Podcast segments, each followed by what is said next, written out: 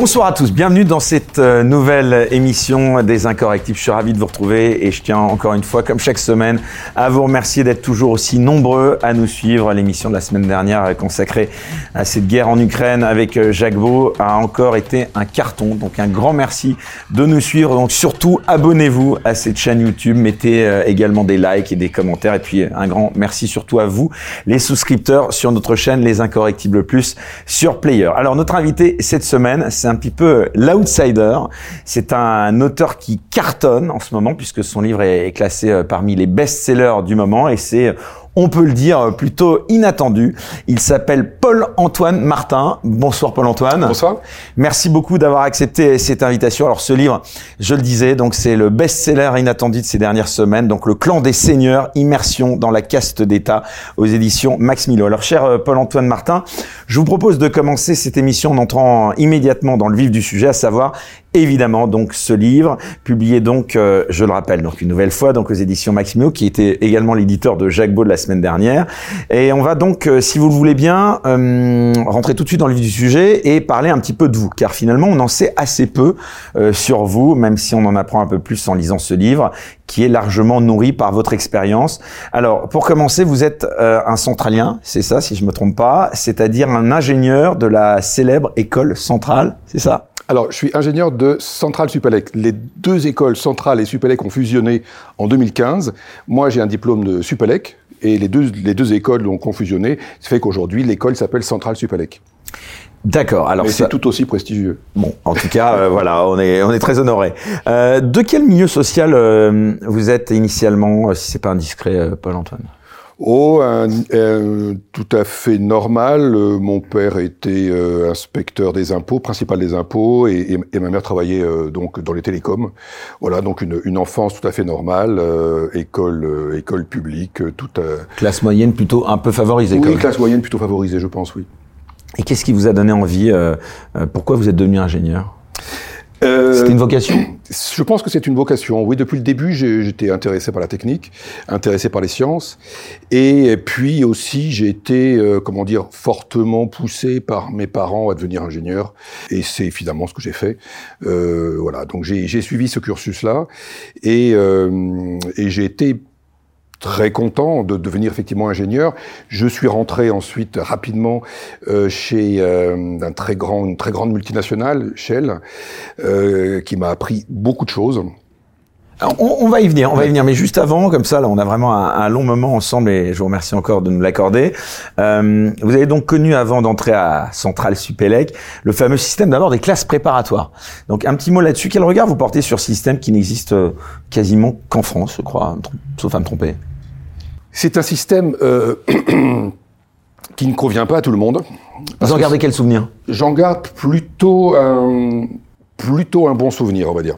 Même si c'était dur, parfois violent. Par contre, ce que ça permet de développer en soi, des, des, des capacités de, de, de, de raisonnement, de réflexion et de, et de décision euh, très rapides. Voilà, ça, ça c'est ce que j'en ai, c'est ce que j'en ai tiré.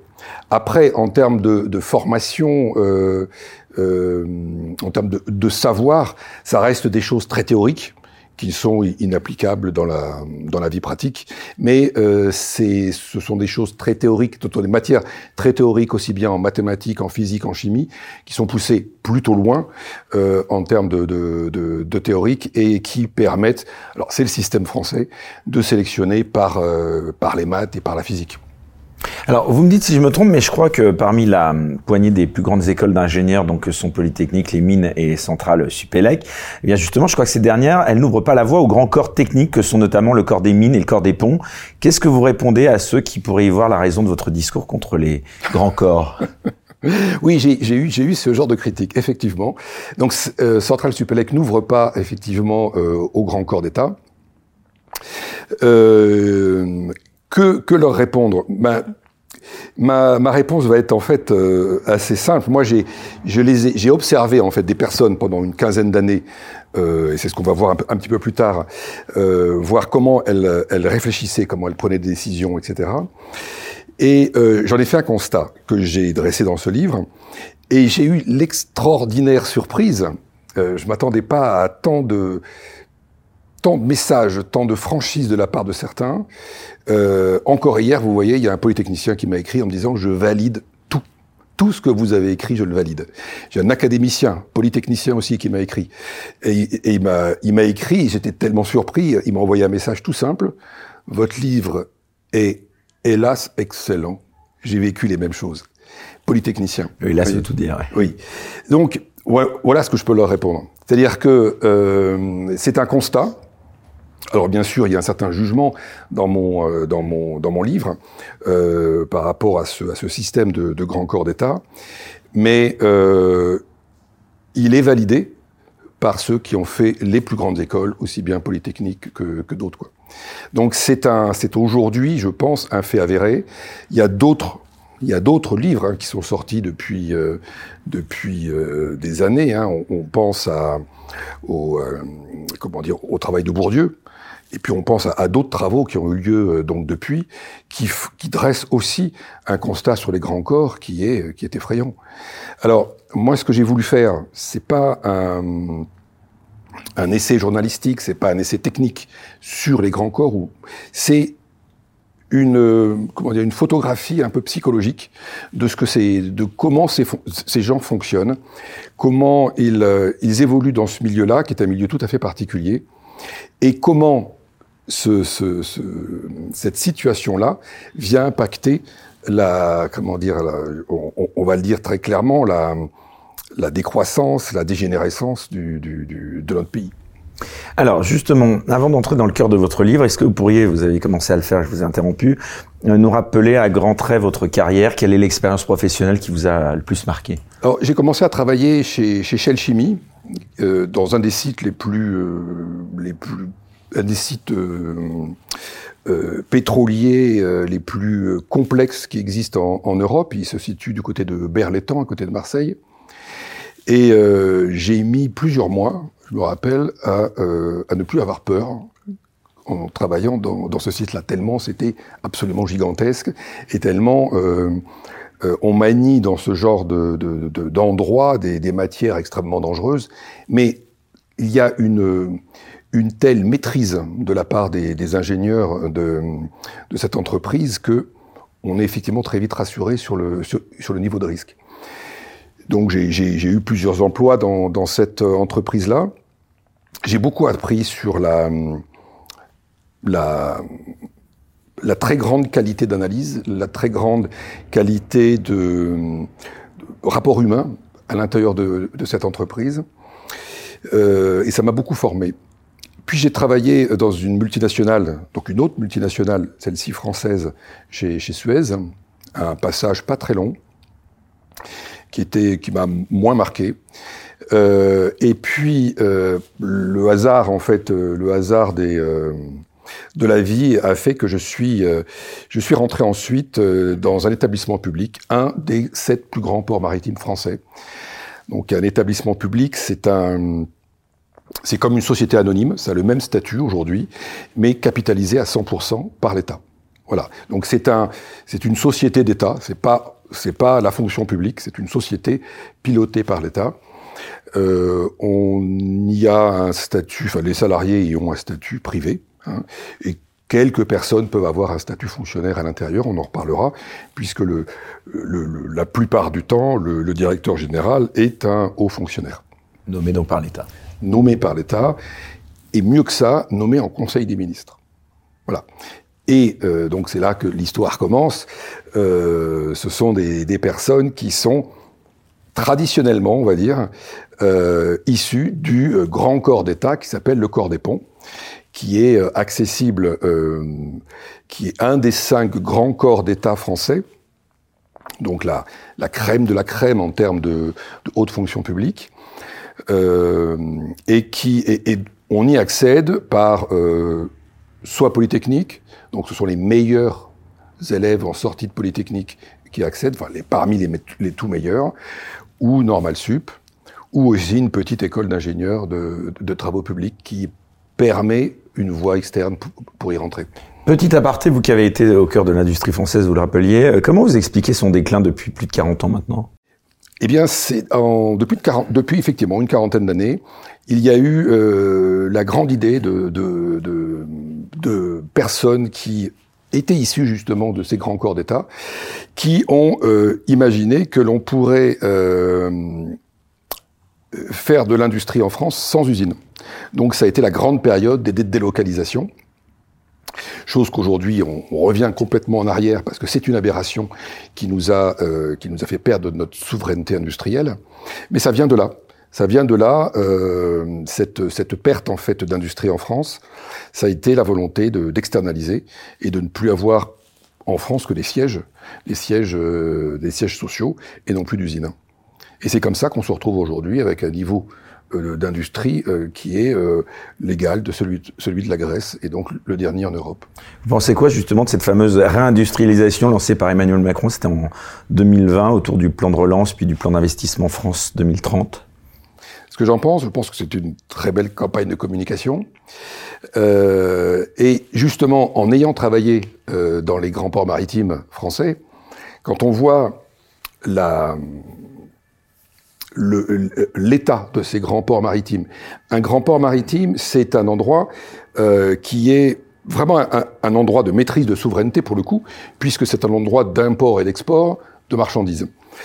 Euh, quand on voit l'état de ces grands ports aujourd'hui en France, qui sont, malgré des milliards et des milliards d'investissements, malgré énormément d'efforts faits par l'État, ils sont à la traîne de l'Europe. C'est quoi les principaux obstacles justement à cette réindustrialisation ? Ah, les principaux obstacles, je dirais, est déjà une mentalité. Aujourd'hui, euh, l'industrie euh, en France fait peur. L'industrie est sale. Les ingénieurs ont du mal aujourd'hui à rentrer dans l'industrie. Ils vont plutôt se partir dans le dans le dans le tertiaire ou dans la finance. Les ingénieurs euh, grande école, hein, Polytechnique, Centrale, et cetera, vont plus s'orienter vers la finance et les services. C'est plus propre. C'est plus propre. On y fait probablement de meilleures carrières et ça paye mieux. Les cabinets de consultants aussi. La baisse du, du coût du travail, vous trouvez que c'était une bonne réforme? Votre silence est éloquent. Bah, la baisse du... Les trente-cinq heures. Est-ce qu'on entend souvent, on entend souvent que c'est un frein pour la compétitivité française? euh, Je sais pas, est-ce que vous avez un avis là-dessus? Oui, j'ai, j'ai un avis là-dessus, puisque bah, j'ai, j'ai vécu les trente-cinq heures, j'ai vécu l'avant et l'après trente-cinq heures. Euh... Ça a été une, on va dire un, un, un, un acquis immense pour euh, pour les salariés français. Reste qu'aujourd'hui, quand on voit dans la pratique euh, le nombre de congés qui existent, c'était loin d'être une nécessité. Bon, les, les salariés ont cinq semaines de congés, voire plus dans dans, dans beaucoup d'entreprises. Par exemple, dans un établissement public comme un grand port, on, on atteint facilement les neuf semaines. Donc, pas besoin d'avoir trente-cinq heures. Et pour revenir à, à la formation et aux compétences dont on parlait juste avant, euh, on est quand même un petit peu à la ramasse, non, dans ce pays, on peut le dire. Sur quoi? Bah, euh, par rapport à, à la formation et aux compétences que nécessite l'industrie, on n'est plus tellement au niveau, non? Bien, oui, euh, on a, on a une, illus- une illustration, par exemple, avec, euh, avec le nucléaire. Ce qui est dramatique, ce qui s'est passé, puisque les politiques ont annoncé, mais avec avec euh, avec l'aide aussi de be- beaucoup de hauts fonctionnaires et puis des... donc les les politiques ont annoncé la, la décroissance ou en tout cas la fermeture de, de de centrales nucléaires en France. Bilan, E D F n'a pas cherché à former des ingénieurs justement pour pour maintenir le nucléaire, et on se retrouve aujourd'hui dans une situation où on veut relancer le nucléaire avec un manque de formation. Donc on va chercher à prix d'or des ingénieurs à l'étranger, aux États-Unis par exemple, pour justement les faire intervenir sur nos sur nos centrales. Euh, c'est le président d'E D F qui était euh, qui avait piqué une colère sur le sujet, puisqu'on lui avait on l'avait reproché de justement de, de, de comment dire d'avoir trop de centrales nucléaires en maintenance et de mettre trop de temps à les remettre en, en état en, en service. Et lui, il avait argué qu'il il lui manquait aujourd'hui effectivement énormément d'ingénieurs. La France, elle peut encore être compétitive dans l'économie mondiale, selon vous? Euh, probablement sur certains, sur certains secteurs, sur certains secteurs. Alors, seulement. On va justement, c'est le moment, voilà pour l'introduction un peu longue, mais on va maintenant en venir à votre livre. Dans ce livre, vous racontez donc vos rencontres et vos relations avec les plus hauts dirigeants économiques, politiques et administratifs de ce pays. Est-ce que vous pouvez d'abord, Paul-Antoine Martin, s'il vous plaît, nous rappeler euh, dans quel cadre vous les avez rencontrés, toutes ces personnalités ? Euh, je les ai rencontrés. Est-ce que vous étiez à un niveau sans être j'étais, euh, vexant, vous étiez amené à, à, de par vos fonctions, à les rencontrer ? Oui, oui, complètement, quotidiennement, on va dire, puisque je, j'étais membre du directoire d'un, d'un de ces grands ports maritimes. Euh, les grands ports maritimes ont une structure, comme je le disais, enfin un statut de société anonyme avec directoire et gouvernance avec conseil de surveillance. Donc j'étais un des trois membres du, du, du directoire, ce qui permet en fait effectivement d'être en contact en permanence avec euh, soit le directeur général donc du Grand Port qui est un haut fonctionnaire, soit aussi toute la structure du ministère, voire même euh, voire même du, du cabinet du, du ministre des Transports. Et puis j'ai eu une période, j'ai, j'ai, j'ai eu la chance à un moment donné euh, de euh, de faire une période d'intérim assez longue entre deux directeurs généraux, qui euh, m'a permis en fait de côtoyer encore plus, euh, encore de façon encore plus proche tous ces gens-là, euh, à la fois côté E N A et côté euh, Corps des ponts. Voilà, donc effectivement, je les ai côtoyés, euh, on peut dire quotidiennement, euh, et j'en ai côtoyé euh, un certain nombre, effectivement important. Alors quand on lit justement votre livre, on a vraiment l'impression de lire un roman euh, balsacien, c'est très frappant, notamment dans votre premier chapitre intitulé « Le corps ». On vous a déjà fait cette remarque ? Oui. Alors, ce, que, ce qui est étonnant, c'est qu'effectivement, on prend ce livre comme un roman. Or, c'est un témoignage, en fait. Euh, donc, j'ai joué, en fait, sur les deux tableaux. C'est un témoignage avec que des situations vécues, que des situations réelles, euh, non romancées. Elles sont grotesques, incroyables par moments, et je tiens à dire qu'elles sont totalement réelles. Et ça, j'ai voulu, en fait, le faire pour montrer, pour montrer... Comment sont ces gens ? Comment sont ces gens dans la, dans la vie ? Comment ils sont dans le travail et comment ils sont au regard euh, de leur loyauté par rapport à l'État, ce qui, ce qui est absolument majeur comme sujet, et comment ils sont par rapport aux finances publiques. Alors, on va, on va en parler, je pense, parce que, parce que c'est, euh, c'est euh, à mon sens, très grave, quoi. Justement, en parlant de finances, justement, Balzac expliquait le mouvement du monde par l'argent. Vous connaissez sa citation, l'or est la seule puissance devant laquelle le monde s'agenouille. C'est aussi votre avis ? Bah, ça reste, ça reste ça. Alors, c'est plus forcément l'or, l'or et le pouvoir, mais, ça. Mais ça va être, ça va être le, le dollar, l'euro et le pouvoir, bien sûr. Alors, il y a une question quand même que j'avais envie de vous poser, parce que quand on lit votre livre, on, a, on est un peu parfois surpris. Pourquoi vous avez choisi de nous présenter des personnages et pas des noms réels, comme peut le faire Juan Branco, par exemple ? euh, Vous avez peur des représailles ? euh, Non. Des non, procès en diffamation ? Non, parce que... Euh, non, pas de procès en, en diffamation. Tout ce que si vous dites est vrai. Euh... Parce que tout ce que je dis est vrai, et j'ai, et j'ai des éléments pour le prouver. Donc ça, c'était pas, c'était pas un sujet. Alors, pourquoi ? Parce que euh, ce sont des noms qui sont pas connus. Donc il n'y a, y a pas d'intérêt, hein. C'était des noms qui ne sont pas connus. Et j'ai préféré, euh, comme je le dis en, en entrée de, de, de, d'ouvrage, euh, concaténer les personnes qui avaient à peu près les mêmes fonctions dans, la, dans l'appareil d'État en une seule personne. Ça permettait de, d'avoir une typologie euh, par, par type d'individu qui me paraissait plus... Euh, plus limpide à lire, et ça permettait, à mon avis, d'être un peu plus percutant dans la lecture.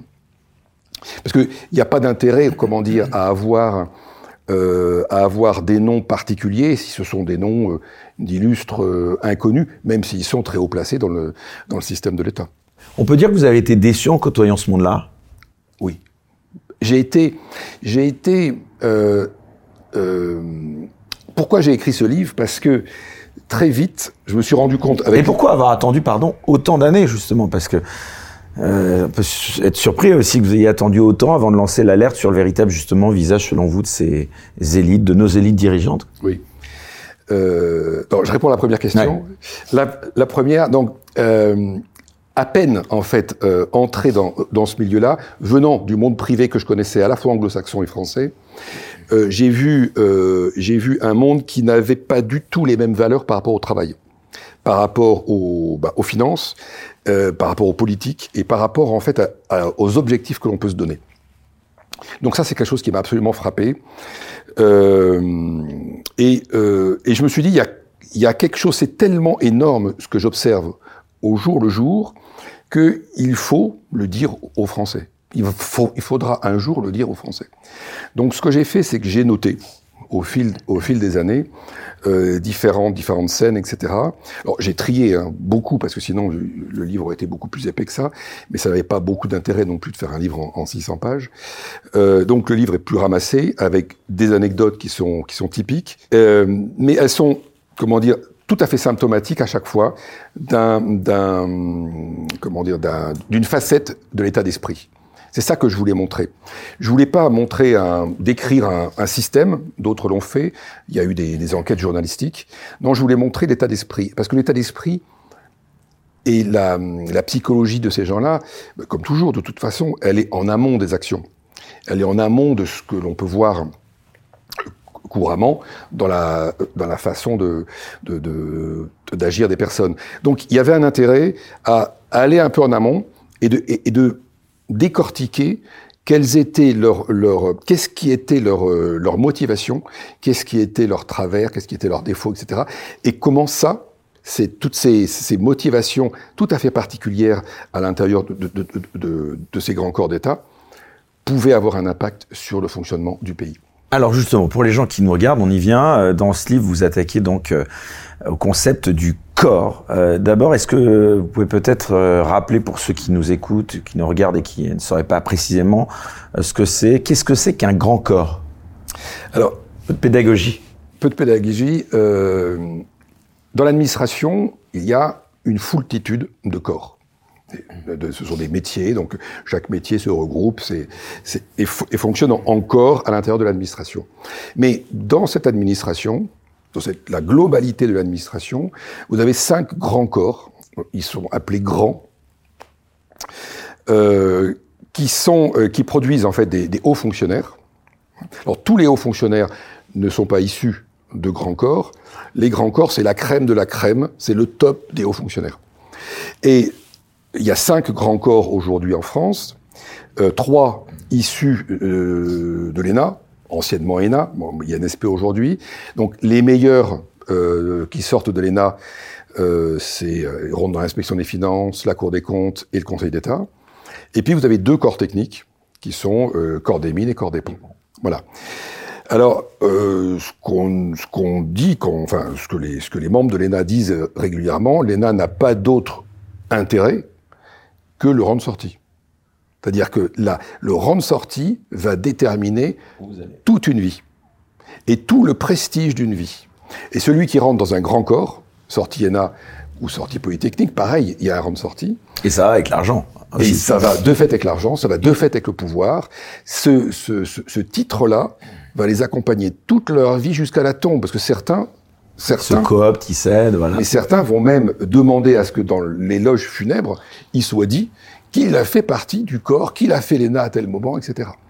Donc c'est, c'est quelque chose, ce qu'il faut bien voir, c'est à quel point ça, ça formate les esprits. Et ça, alors on parlait tout à l'heure des grandes écoles, des, des classes prépa, qui formatent effectivement, ils formatent en, en donnant une capac- très haute capacité de travail, une résistance au stress, des choses comme ça. Mais ensuite, ce qui se passe, c'est autre chose, c'est une autre gamme. C'est-à-dire que quand on rentre dans, dans ces écoles-là, on vous explique à longueur de journée que vous êtes les meilleurs. Parmi les meilleurs, l'élite de l'élite. Et de toute façon, la France compte sur vous parce que le pouvoir vous sera donné. Donc, ces gens-là sont...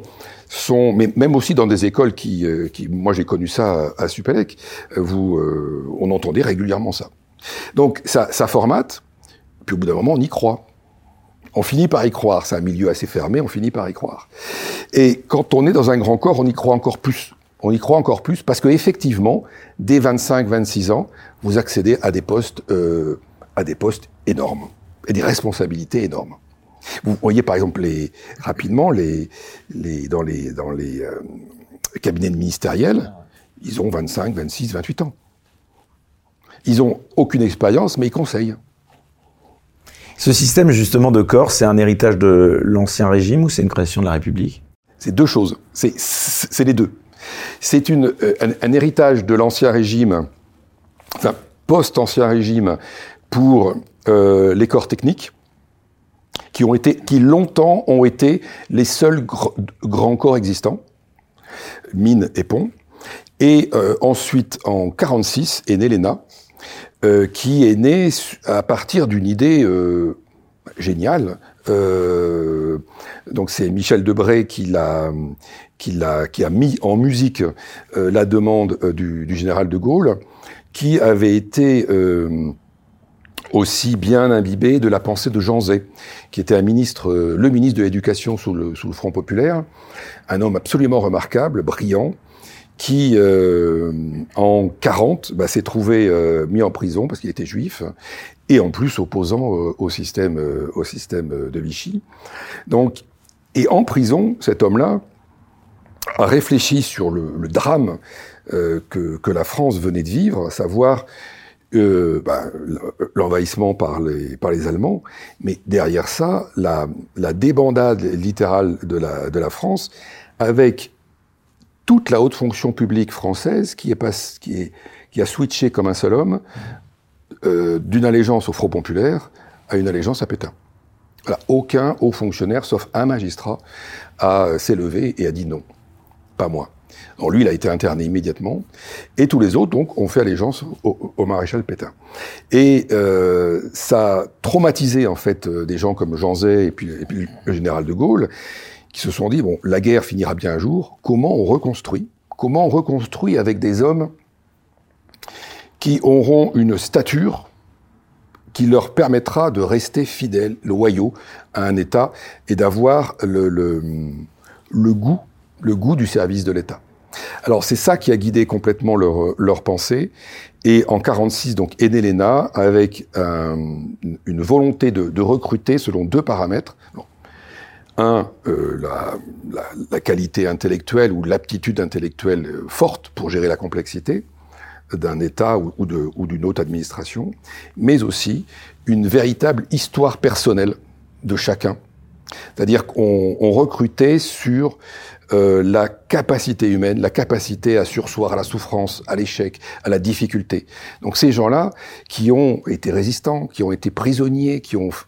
Qui ont, qui ont vécu des choses difficiles pendant la guerre, eh bien, ils étaient repérés euh, pour rentrer, effectivement, et pour devenir hauts fonctionnaires, si tant est qu'ils avaient aussi une aptitude intellectuelle forte. Voilà, c'est comme ça qu'on a construit l'E N A en quarante-six. Et, c'est et comme qu'on ça... a perpétré ce système, quoi. Et que l'E N A a continué, mais avec des gens différents. Puisque au bout d'un, au bout d'une première génération, euh, bah, c'était plus du tout les mêmes hommes qui se présentaient. Et alors justement, c'est intéressant parce que vous parliez de ces, de ces gamins, parce que à vingt-cinq ans, on a encore un gamin mmh. qu'on voit dans les ministères à des, à des hauts postes de, de conseillers. Parliez aussi du général de Gaulle. Ça m'amène à vous, à vous demander justement à l'époque du général et de la France gaulliste, les élites, elles étaient quand même d'une autre trempe, non ? Eh ben, ils, ils sortaient de, de ce moule-là. Oui, mais il y avait quand même un autre niveau, au-delà de sortir euh, du même moule, puisque aujourd'hui, euh, enfin, si j'osais, euh, les narcs, enfin, ça a changé de nom, mais les narcs diplômés en deux mille vingt-quatre, vous le considérez au même niveau que les narcs de quarante-six ? Ah, bien sûr que non. Il n'a pas d'histoire personnelle. Voilà. La, la, la grande différence avec ces hommes bah, de, de, des années soixante, c'était effectivement une stature personnelle, des gens qui avaient vécu des choses qui colorent... Qui avaient un vécu, quoi.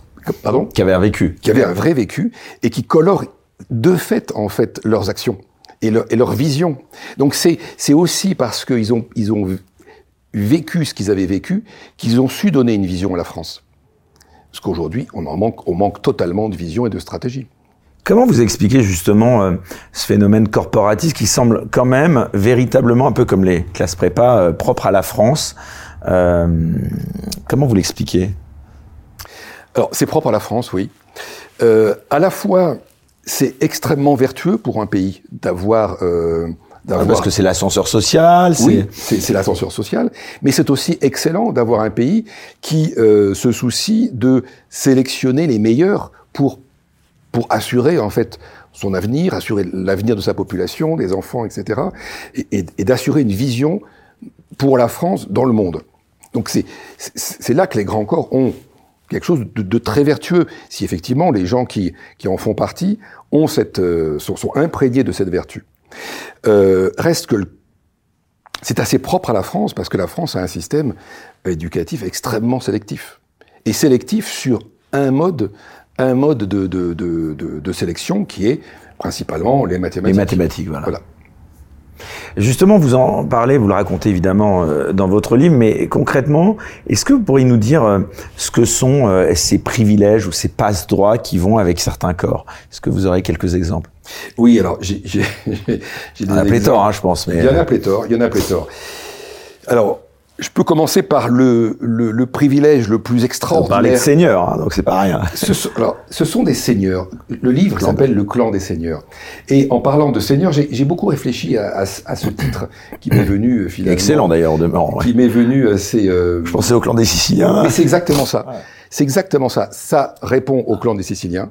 Et on est dans cette ambiance-là. On est vraiment dans cette ambiance-là. Vous auriez peut-être à dire mafia, jusqu'à dire... Je le dis, mais je l'ai déjà dit. Je l'ai déjà dit. On est dans un fonctionnement mafieux. Alors, je vais, je vais l'expliquer. Et le fonctionnement mafieux correspond effectivement à ces, plus, à ces privilèges exorbitants qu'ils peuvent avoir. Et pour moi, le privilège le plus exorbitant qu'ils peuvent avoir, c'est l'impunité. L'impunité totale. Euh, je parle pas d'irresponsabilité. On, on va, on va. En et ils se couvrent entre eux, c'est ça. Enfin, l'impunité d'une part et. Alors, ils se couvrent entre eux et ils arrivent à enterrer des affaires afin de ne pas être euh, redevables de la justice. Donc, cette impunité permet, parce que effectivement, ces grands corps ont mis, euh, comment dire, ont on, on fait main basse sur l'État, sur tous les hauts postes de décision de l'État.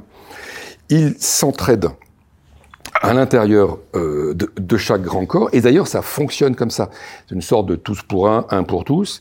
Ils vont tous céder afin, donc la loyauté première en fait, elle va au grand corps, avant de passer à l'État. Ce qui fait qu'en allant au grand corps, en étant donnée à, au, au, au grand corps, elle, euh, elle permet, comment dire, à tous d'être pour le coup un corps vraiment solide, ramassé et euh, avec grande solidarité. Le grand corps, en même temps, gère la carrière de, de ces gens-là. C'est-à-dire que ça, c'est un autre privilège. Ils vont gérer leur carrière entre eux. Ils vont se repasser des postes entre copains, et cetera. Et euh, l'ensemble donc du grand corps va gagner en prestige avec, en montant l'ensemble de ses membres à des postes de plus en plus prestigieux. Et là, de la même façon, les membres de plus en plus prestigieux vont aider les autres à monter. Et, euh, et cette, cette, ce jeu de loyauté en fait entre grand corps et chacun des membres permet une puissance démesurée au sein de l'État. Alors l'impunité. Et faut pas trahir non plus.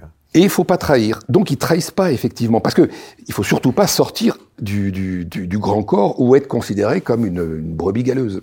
Donc c'est là qu'on a un système mafieux.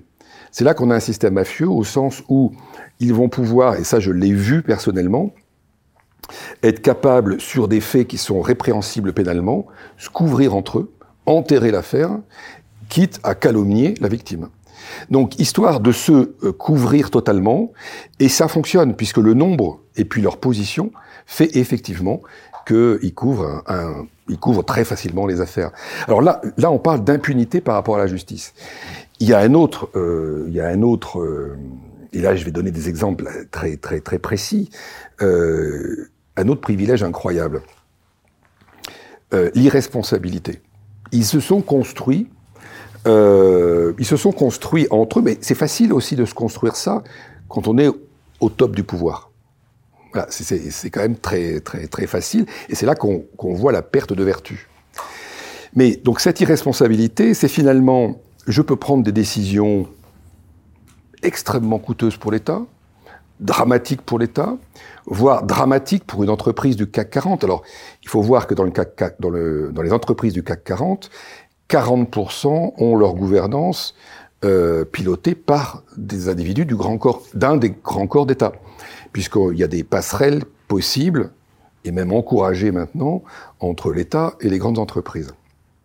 Alors, je reviens à l'irresponsabilité, c'est-à-dire qu'on peut En, en tant qu'ingénieur euh, d'un grand corps d'État, conduire à des désastres industriels et n'avoir, et, et finalement ne porter aucune responsabilité. Il y a une construction de la dilution de responsabilité par un jeu de contrôle qui se fait entre instances de contrôle et puis, euh, et puis instances contrôlées, où vous allez trouver des deux côtés des membres du même corps, quand on sait la loyauté qu'ils ont entre eux, la solidarité, les, les contrôles vont être, comment dire, euh, si, si on trouve des choses, ils vont être évasifs, ils vont être allégés, et cetera.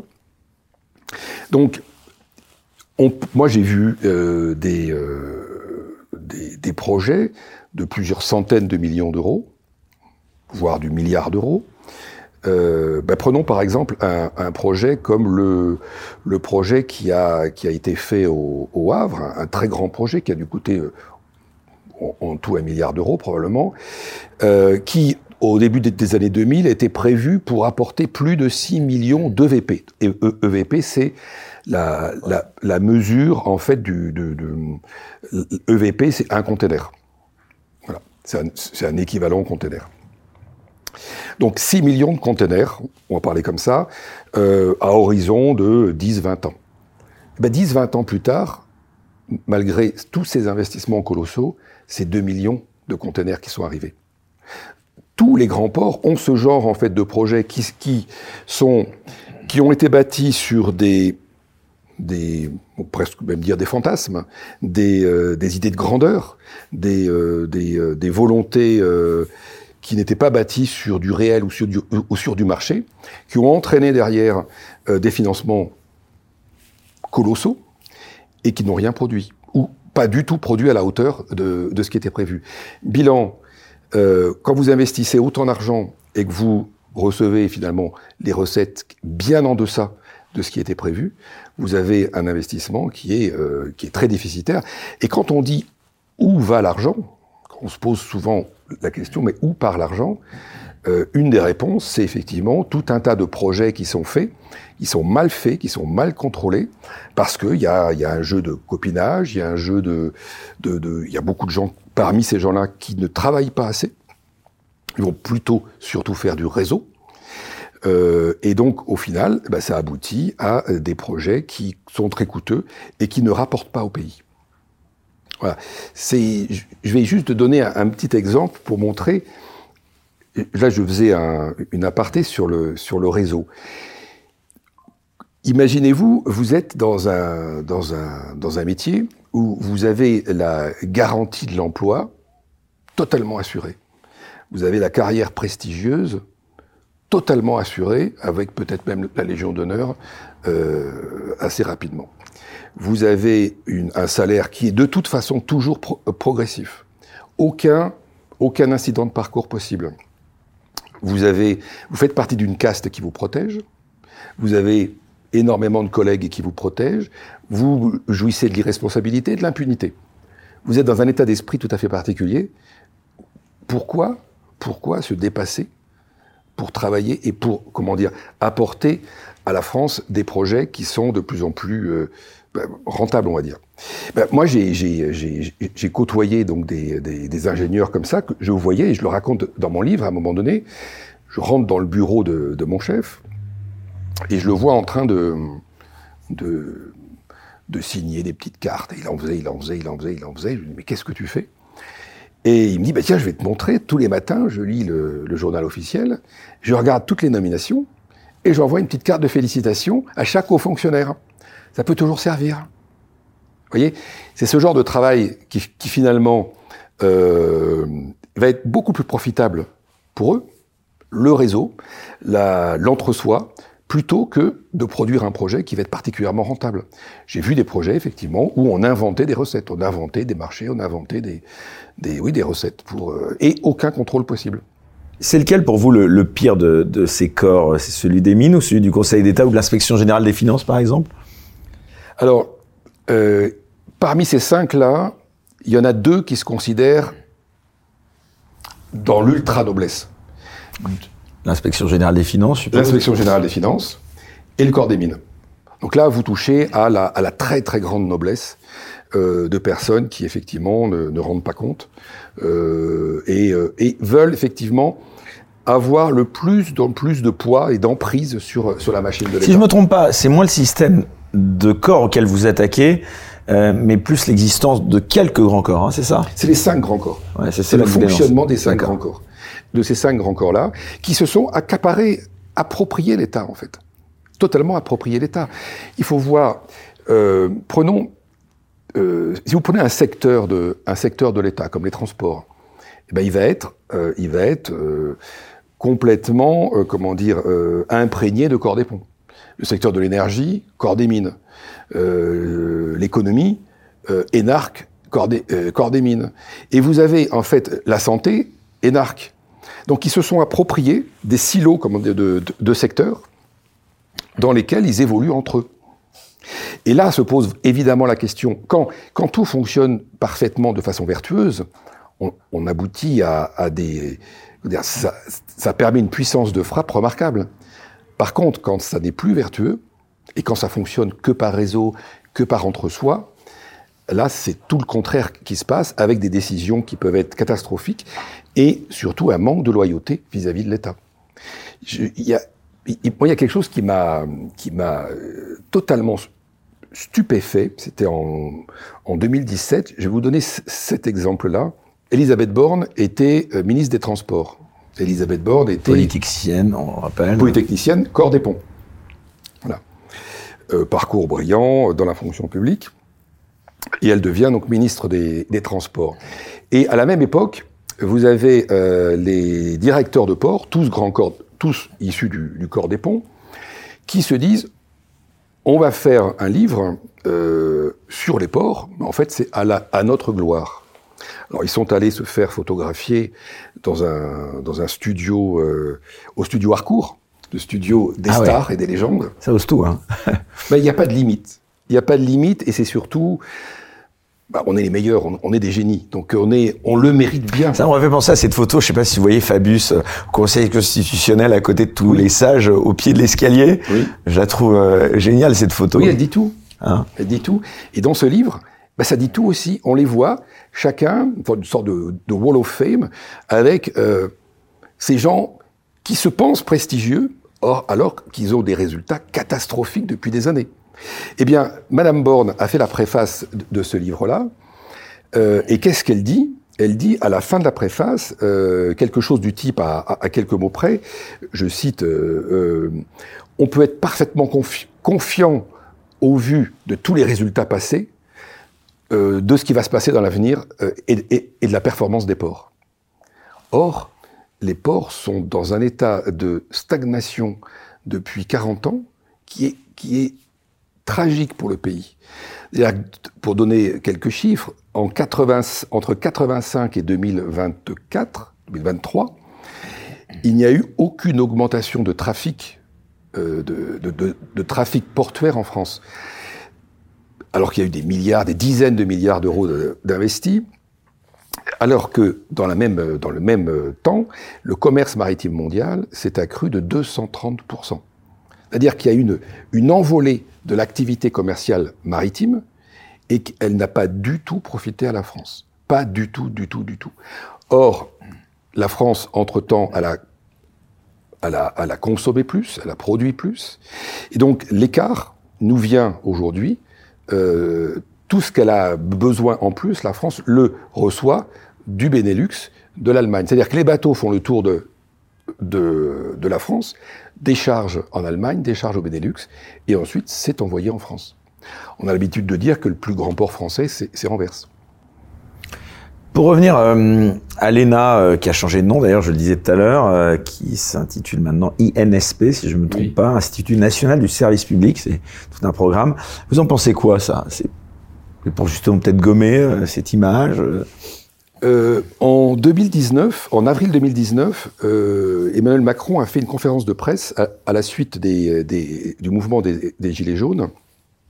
Et dans cette conférence de presse, il a fait un rapport très clair entre euh, les Gilets jaunes et les grands corps d'État. C'est-à-dire que le dysfonctionnement qui existe euh, au niveau des grands corps d'État induit un dysfonctionnement du pays. Et donc, il a fait le lien avec, avec les Gilets jaunes. Et il a annoncé la suppression des grands corps d'État.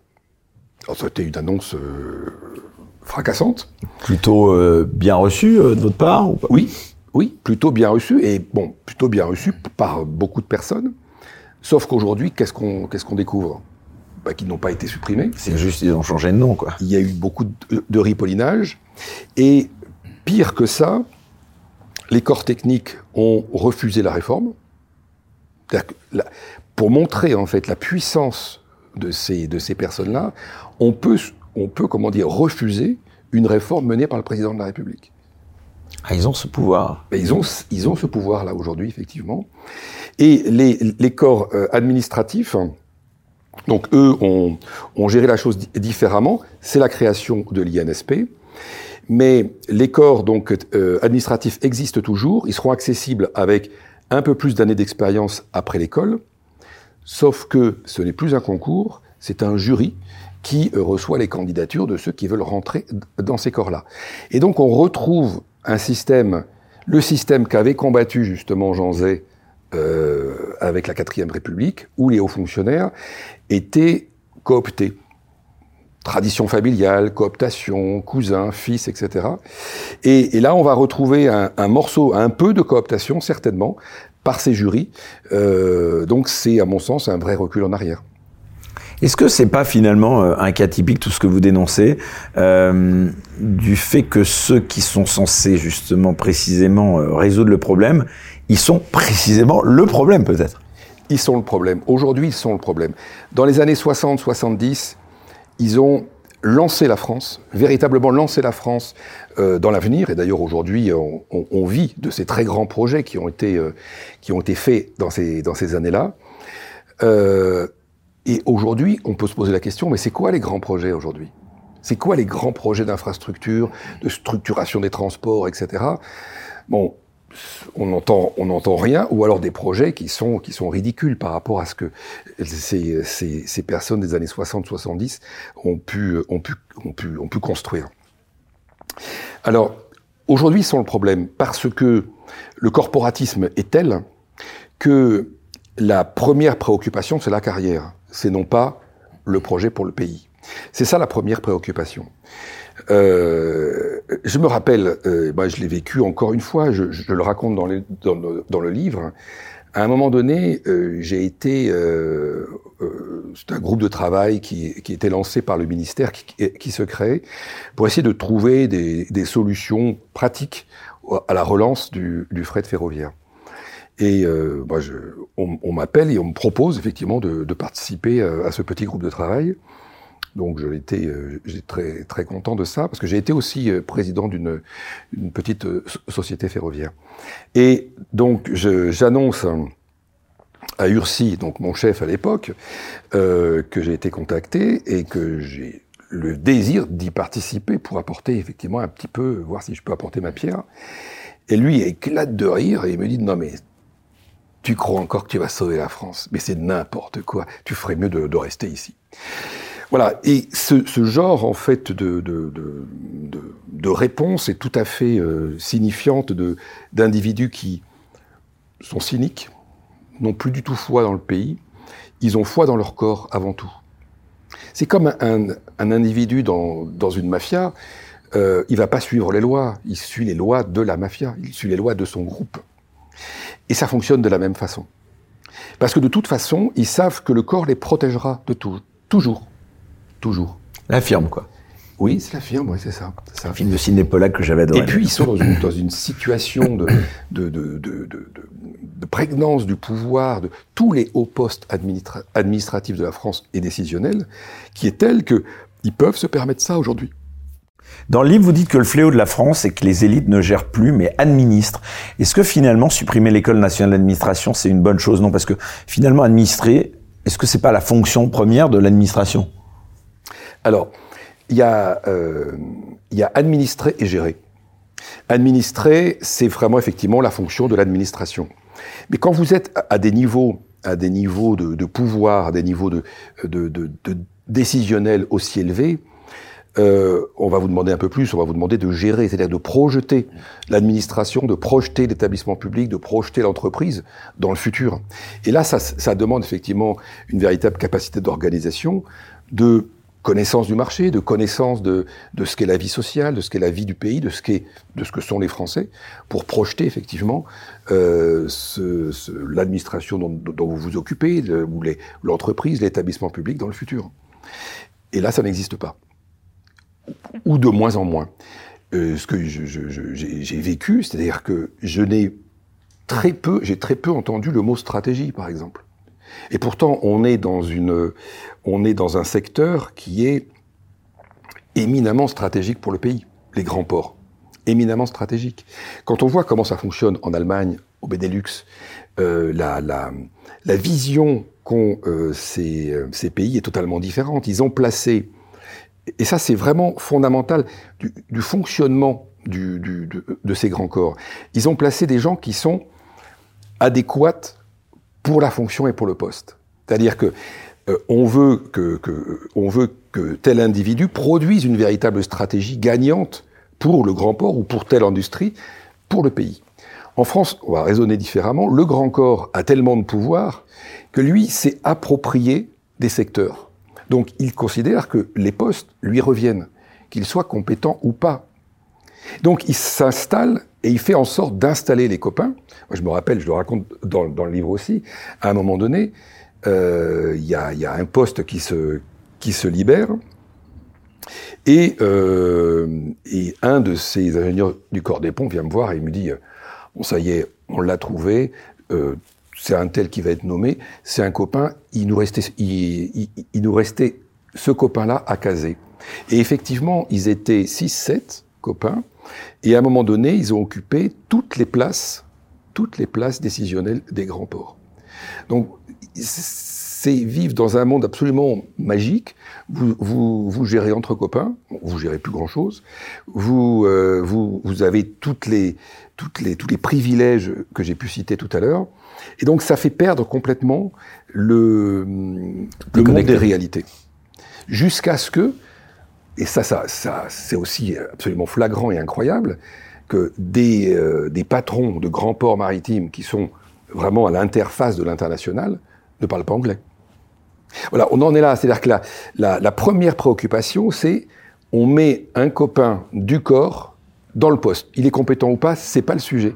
Et, et vous multipliez comme ça par des milliers de postes en France de, de très hauts fonctionnaires, ben voilà, et ce qui se passe, c'est un pays qui, se, qui s'effondre petit à petit. J'aimerais qu'on parle d'Emmanuel Macron, parce que en quoi justement son appartenance à un grand corps, en l'occurrence l'Inspection Générale des Finances, en quoi cette appartenance explique-t-elle, selon vous, en partie son comportement et sa façon d'être et de gouverner?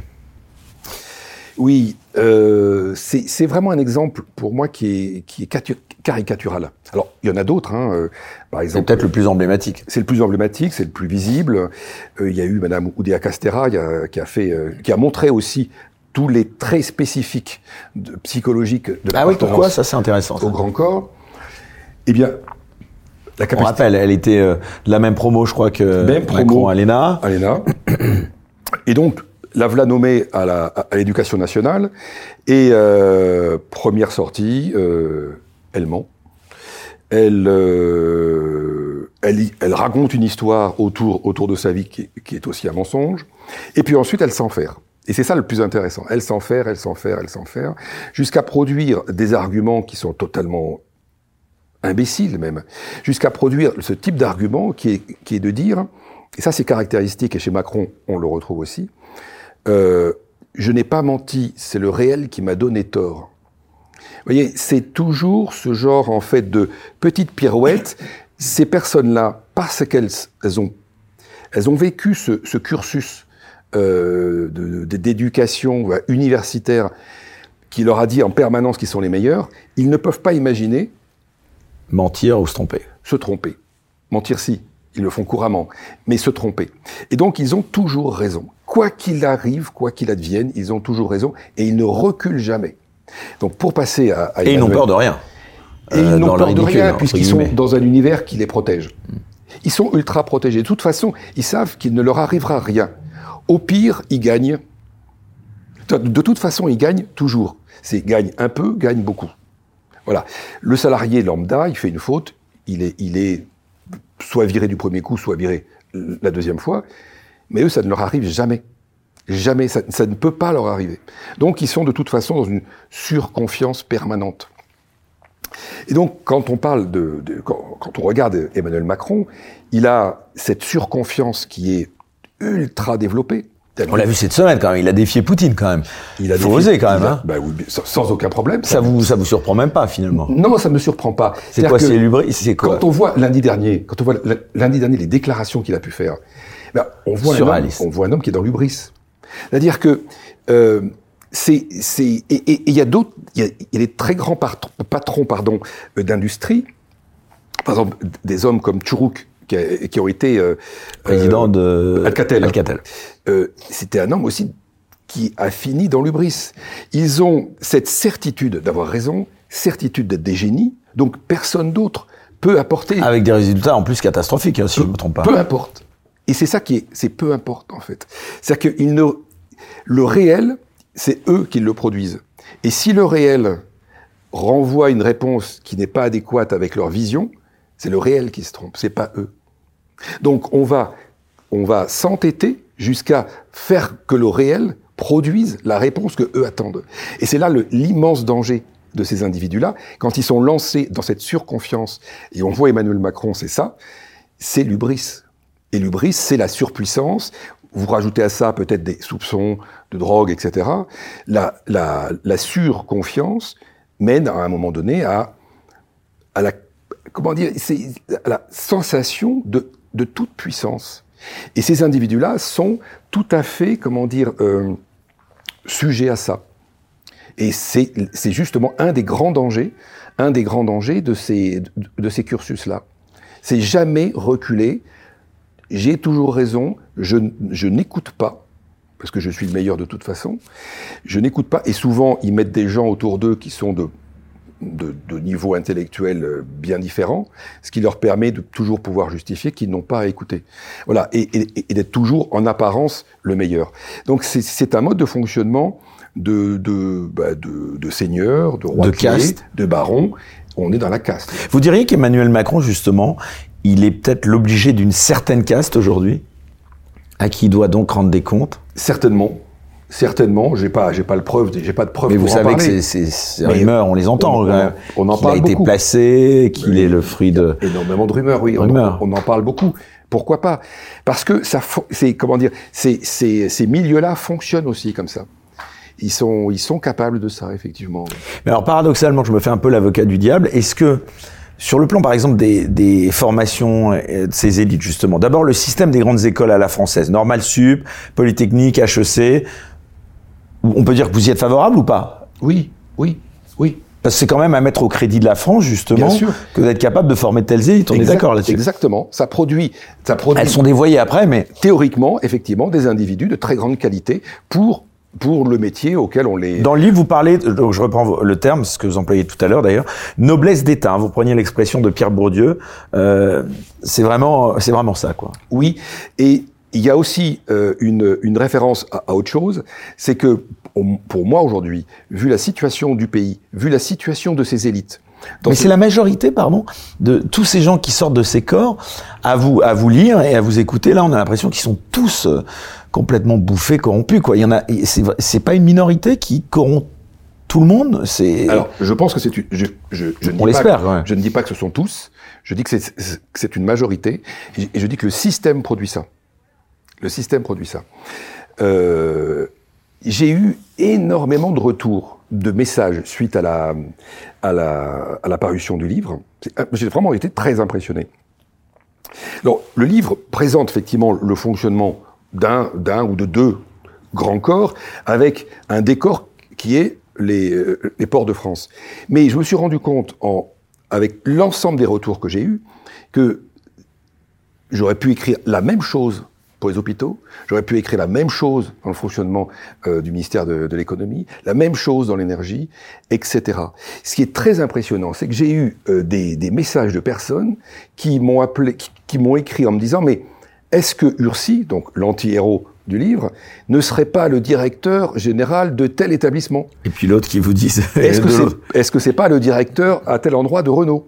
Est-ce que, parce que Renault aussi a beaucoup de ces seigneurs-là, puisque c'est, c'est une entreprise qui a été, euh, euh, qui a, qui, qui permet des pantouflages de façon très ah, il y avait importante. Le seigneur en chef quand même, Carlos Ghosn, il n'était pas non plus... Euh, Avec un seigneur en chef, tout à fait. Euh, exempté de toute critique. Hein. Mine, je crois. Voilà, donc ce qui est très impressionnant, c'est que, euh, et, et je vous dis, encore hier, j'ai eu un, un message d'un, d'un polytechnicien qui m'a dit « Je valide tout ce que vous écrivez, vous avez raison et il faut le dénoncer. Euh, » Il y a une sorte de début de libération de la parole où, effectivement, on me disait « Mais qu'est-ce que c'est bien que vous le disiez ?» Ça, c'est les messages gentils, mais qu'est-ce que vous répondez justement, euh, euh, Paul-Antoine, à ceux qui vous accusent justement peut-être de faire de la démagogie en critiquant ces élites ? J'en ai eu très peu. J'en ai eu très peu. Très, très peu. Alors, il y a eu quel- quelques voix, effectivement, mais j'en ai eu très peu. Alors, euh, en fait, j'en ai eu très peu parce que je crois que le constat, il est... Euh, Il est euh, très difficile à contester, ouais. Et très difficile à contester. Euh, il suffit de côtoyer, de côtoyer un énarque, de côtoyer un corps des ponts, un corps des mines. Vous, vous êtes dans, vous côtoyez l'arrogance, vous côtoyez un mépris, vous côtoyez très vite, même s'il y a Jacques Attali, Alain Marin, qui sont des gens que vous, vous avez côtoyés déjà. Non, je ne dis pas côtoyés, mais, mais vous pensez qu'ils sont des représentants de, ce, oui, de cette caste. Oui, oui, oui, ils les représentent, mais parfaitement. Ils sont, ce sont, ce sont des exemples typiques, effectivement. Je, je, je le dis dans le livre aussi, il y a un moment donné, j'étais, j'étais avec, euh, avec mon patron, qui est des Corps des ponts, et on écoute un... Alors, deux anecdotes. La première, on écoute un, un individu qui fait, une, qui fait une conférence, et l'individu est, est Corps des ponts. Moi, je le savais pas. Et euh, la conférence était mais complètement euh, mais, mais inepte, inintéressante, mauvaise, euh, mal faite, enfin bon. Et je me tourne vers, vers mon patron et je dis mais c'est mais c'est mais c'est pas bon. Il me dit non non non non il est Corps des ponts, c'est bon, c'est bon, point. C'est-à-dire que le le niveau de complaisance est très très impressionnant. Et puis l'autre exemple pour montrer montrer aussi euh, à quel point le corporatisme euh, plonge dans la médiocrité, c'est euh, une autre scène. Je suis, pareil, à une conférence, et là, pour le coup, c'était un ami qui est euh, qui, qui sur l'estrade faisait la conférence et qui était euh, euh, prénomélisable en économie, quelqu'un de remarquable, absolument. Et je me tourne vers vers mon chef et je lui dis, euh, c'était vraiment, il est bon. Et l'autre me de me répondre, non, il est complètement nul, on comprend rien. Et d'ailleurs, je me lève et je m'en vais. Voilà, c'est cette capacité aussi à pouvoir émettre des jugements extrêmement violents sur des gens qui, pour le coup, sont de très haute qualité, mais il n'est pas Corps des ponts, il n'est pas Corps des mines, il n'est pas de cette noblesse-là. Donc ça, c'est absolument dramatique pour un pays comme le nôtre, où il y a un plafond, un plafond de verre qui est, qui est incassable pour les personnes qui ne font pas partie de la caste. Elles ne peuvent pas être écoutées, elles ne peuvent pas être considérées. Ça, c'est euh, la, la, la garantie du désastre pour un pays. Quelle vision du peuple ont ces élites, d'après vous ? euh... C'est du menu frottin, on les méprise ou... Alors, des gens qui comprennent pas grand-chose. Des gens qui comprennent pas grand-chose. Donc, c'est pour ça qu'on est, euh, nous, peuple, on va dire, euh, de moins en moins consultés. Puisqu'en fait, on n'est pas capable de, de réfléchir, pas capable d'avoir une opinion suffisamment... Euh, construite, on n'est pas capable d'accéder à la complexité, voilà. Et ça, ça va être l'argument qui peut être souvent, euh, souvent apporté. Oui, il y a, y a, y a un mépris évident. Il y a, de toute façon, ils sont, il y a, il y a la certitude d'être les meilleurs et d'avoir la vérité. Après vous avoir demandé c'est quoi un seigneur, j'aimerais quand même vous demander, et là vous allez être un peu difficile d'y échapper, on est dans une émission qui s'appelle Les Incorrectibles, donc j'aimerais bien quand même que vous preniez un petit peu, si tant est que c'est prendre un risque, mais je suis pas sûr, euh, c'est qui ? Est-ce que vous pouvez quand même nous donner quelques noms pour qu'on identifie bien ? Là je vous ai cité Jacques Attali ou Alain Minc, mais vous pensiez quand même à quelques noms en particulier en politique, est-ce que, est-ce que vous pourriez, pour les gens qui nous regardent, nous citer quelques noms auxquels vous, vous avez pensé en écrivant ce livre ? Ben, prenez par exemple euh, Elisabeth Borne. Elle est Corps ouais. des ponts, elle est aussi tout à fait typique de, de, de ce mode de fonctionnement. C'est à ce point typique que euh, dans le livre de, de Raphaëlle Bacqué, euh, Raphaëlle Bacqué donc qui a écrit sur journaliste au Monde, ouais. sur euh, sur Elisabeth mmh. Borne, elle explique que Madame Borne. Parce qu'elle parlait de Borne parce que c'est la plus connue, mais c'est des gens très peu connus du public, c'est ça ? Ou pourquoi on a du mal à mettre des noms sur ces gens ? Mais voilà, ok. Ils sont très peu connus, effectivement. Ce que ce que j'explique, c'est que Euh, alors, quelques-uns arrivent effectivement à émerger dans, dans, dans des postes politiques, mais la majorité sont, Reste dans l'ombre. Préfèrent rester discrets. Parce qu'aujourd'hui, ils ont, parce qu'il faut quand même que les Français le sachent, c'est-à-dire que le politique n'a plus le pouvoir. Ce n'est pas le politique qui a le pouvoir, ce sont ces hauts fonctionnaires. Les hauts fonctionnaires ont la capacité euh, d'effectivement de, de, de, de, de, de, d'empêcher une loi, de ne pas l'appliquer, de, en tout cas de, ou de forcer une loi, de, de l'apporter sur le bureau du ministre, mais le pouvoir, il est chez eux. Et ils sont aujourd'hui, donc, ils sont non élus, on ne les connaît pas, c'est pour ça que je vous disais, ce sont des noms que l'on ne connaît pas. Mais, et donc, ils sont, c'est un groupe de personnes qui sont dans un, dans un angle mort démocratique. Le peuple, aujourd'hui, vote pour euh, élire des élus qui n'ont plus beaucoup de pouvoir. Or, le pouvoir, il est aujourd'hui parmi, donc, euh, parmi un groupe de, de, de personnes que l'on ne connaît pas. C'est, c'est cet angle mort démocratique qui, aujourd'hui, euh, pose un vrai problème euh, à notre démocratie et qui euh, induit, à mon sens, euh, la, une, une dérive autoritaire dans notre pays. Pourquoi ? Parce que quand vous avez le pouvoir, mais que vous, avez, que vous êtes un élu et que vous avez une relation avec la population, de, de celle d'un élu avec la population, c'est pas du tout la même relation que si vous êtes haut fonctionnaire technocrate avec la population. Si le technocrate, à ce moment-là, a le pouvoir, il va pas l'utiliser du tout de la même façon, avec l'écoute de la population. Donc il va pas forcément euh, comment dire, utiliser son pouvoir dans une, dans la, pour le bien collectif. Voilà.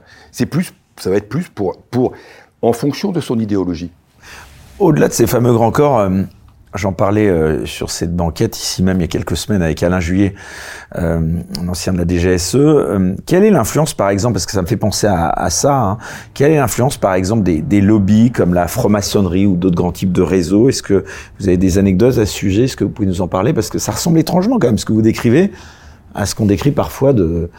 de certains lobbies ou de réseaux comme la franc-maçonnerie notamment. Bien sûr.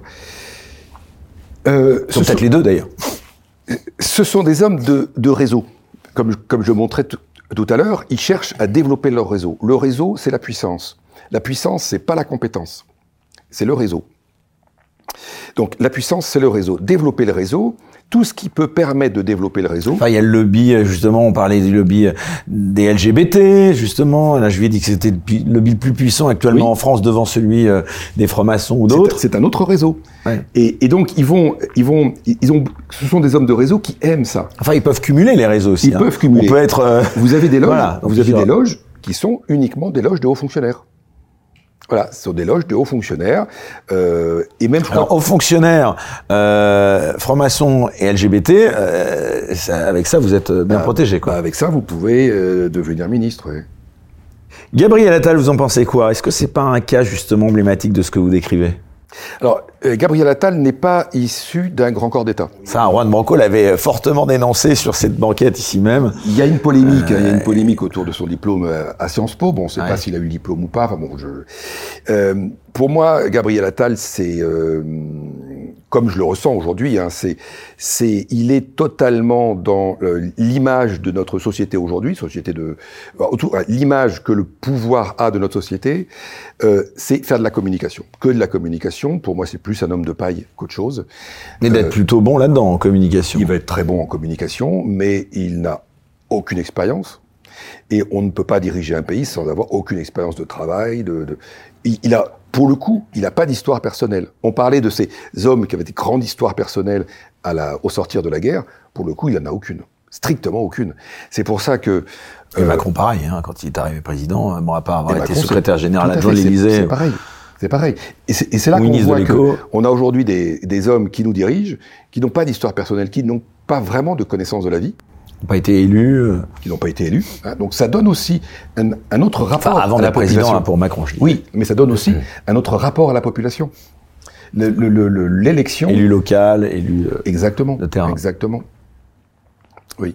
Donc, pour moi, Gabriel Attal, c'est, c'est, c'est, c'est un homme de paille, c'est une, c'est une vitrine, avec derrière, je crois, soixante euh, conseillers euh, qui sont probablement tous, plus ou moins, issus des, euh, d'un grand corps d'État. C'est encore une démocratie, selon vous, la France, à, à vous écouter ? On peut poser la question. Euh, ça en a l'apparence. Ça a l'apparence, si on regarde de loin, avec des institutions qui ont l'air de fonctionner, un système de vote euh, régulier, et cetera. Mais si on regarde de plus près, on voit des institutions qui, sont, qui commencent à être dévoyées. Quand on entend Pierre Moscovici, homme aussi de grand corps d'État, qui, qui dit très clairement ben, « oui, moi j'ai décidé seul » De, euh, de reporter, de reporter donc la, la sortie du, euh, du rapport concernant l'immigration que la Cour des comptes avait fait, euh, et se, se voir opposer euh, le fait que cette décision personnelle était antidémocratique, il reconnaît de lui-même, il l'a dit, oui, c'est antidémocratique et je l'assume. Donc on voit qu'on a des individus qui sont issus de grands corps, et c'est ce que je disais tout à l'heure, la relation, la relation élu-population n'est pas la même que technocrate à population, il assume d'être antidémocrate. Il l'assume pleinement, tout en faisant fonctionner apparemment une institution, la Cour des comptes, qui est un contre-pouvoir. Donc, donc c'est très grave. Ensuite, quand on regarde hein, euh, le, le, le, le, le Conseil constitutionnel, le Conseil constitutionnel est dirigé par Laurent Fabius, est habité par des gens qui doivent beaucoup de choses à notre à notre président aujourd'hui. Donc de la même façon, la majorité des membres du Conseil constitutionnel sont issus de ces grands corps que vous décrivez. Je, alors là, je ne sais pas, je ne sais pas, je sais qu'il y en a les plus emblématiques, Fabius. Je, je sais qu'il y en a plusieurs, oui. Juppé, non. Ils, ils en font partie. Ouais. Euh, après la majorité, je je sais pas dire. Mais toujours est-il qu'ils doivent beaucoup à Emmanuel Macron. Donc ce sont des gens qui sont euh, bah, qui, qui lui sont loyaux. Corvéable, quoi. Corvéable, et voilà. Donc je dirais que les institutions aujourd'hui, elles vont être dévoyées. Euh, par exemple, Ursi, je, je, je reprends un exemple. Il faut voir qu'est-ce que les hauts fonctionnaires vont penser de la Cour des comptes. Donc euh, Ursi, et euh, moi je me rappelle, je, je discutais avec lui à un moment donné, euh, je, je l'alerte sur un point. Je dis, attention, la Cour des comptes, euh, elle va voir ça. Et le gars de répondre, mais on s'en fout de la Cour des comptes. Voilà, un haut fonctionnaire, issu de grand corps d'État, qui vous répond, on s'en fout de la Cour des comptes. Donc il y a une sorte de fonctionnement à vide des institutions, où euh, la, haute, la, la Cour des comptes, et d'ailleurs je, je discutais il y a quelques jours avec un, un, avec un auditeur de, de la Cour des comptes, justement, grand corps d'État, cette personne, et, euh, et il m'expliquait justement à quel point il savait aujourd'hui que ces rapports ne servaient à rien. Et donc, il, il m'expliquait à quel point, effectivement, il était, euh, il avait perdu foi en l'État, en la politique et en la haute fonction publique. Parce que ils savent que ils produisent un rapport et que le rapport va être commenté par les journalistes si le rapport est emblématique et que derrière, il se passera rien. Enfin, le Conseil d'État, là, pour le coup, lui, euh, on en parle et il se passe des choses. Là, on l'a vu euh, sur euh, sur la décision par rapport à, à CNews, notamment. Euh, oui. Euh, voilà, tout ça, ça s'imbrique. Vous pensez que c'est... Mais la, la décision par rapport à CNews, euh, quand on va au, au comment dire à l'origine de l'affaire, bah, on tombe sur un sur un magistrat, euh, je crois, grand corps, qui a une idéologie particulière. Voilà. Et euh, et la machine ne l'arrête pas. Il a le pouvoir de faire ça tout seul. Vous voyez, ils ont, ils ont effectivement un pouvoir qui quand même euh, peut être extrêmement important, et c'est là, que, c'est là qu'on se pose vraiment la question de, de la, de la démocratie. Non, aujourd'hui, on n'est plus en démocratie puisque le peuple ne vote pas pour celui qui a le pouvoir. Voilà, il vote pour des gens qui font du théâtre, mais qui n'ont pas le pouvoir. Intéressant parce que ça me rappelle aussi le discours d'Étienne Chouard, qu'on ne peut pas suspecter d'être euh, voilà quelqu'un qui partage forcément toutes vos opinions, mais en tout cas, en effet, il y a un problème démocratique qui se pose forcément par rapport à la nomination de tous ces seigneurs, comme vous dites.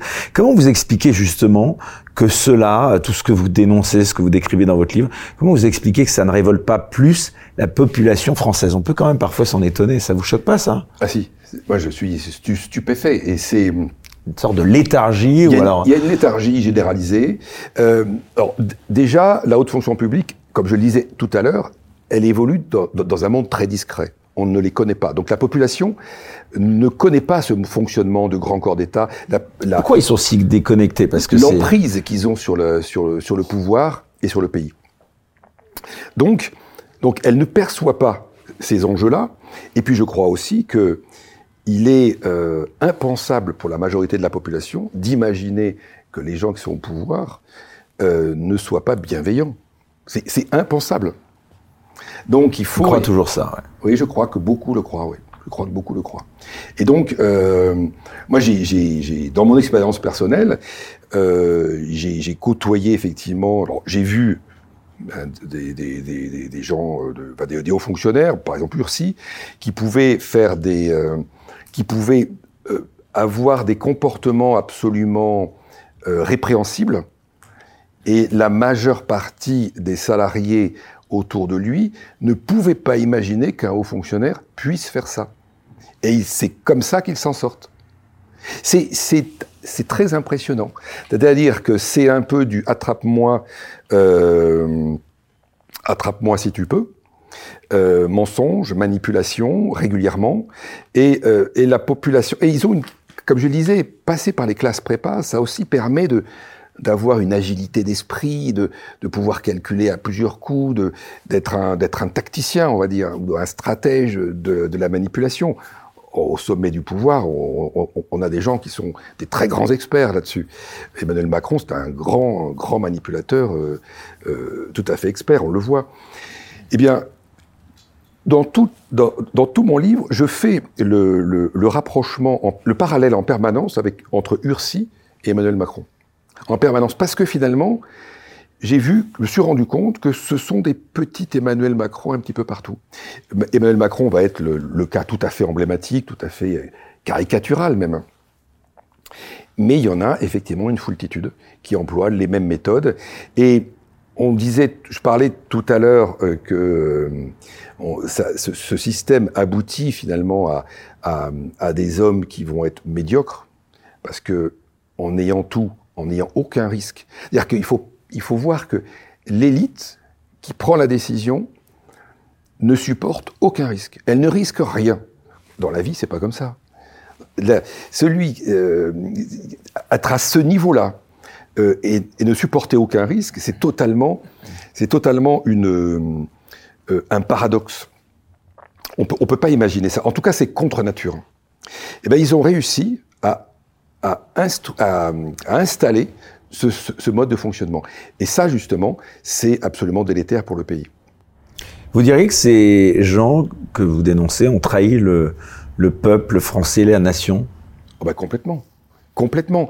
Quand on n'est plus, euh, quand on n'est plus, comment dire, euh, dans le sens de l'intérêt collectif, mais que quand les décisions euh, sont, sont orientées d'un point de vue corporatiste, c'est-à-dire pour leur bien, comment dire, pour leur intérêt euh, euh, pluriel entre membres du corps ou même particulier, là on est dans, dans une trahison.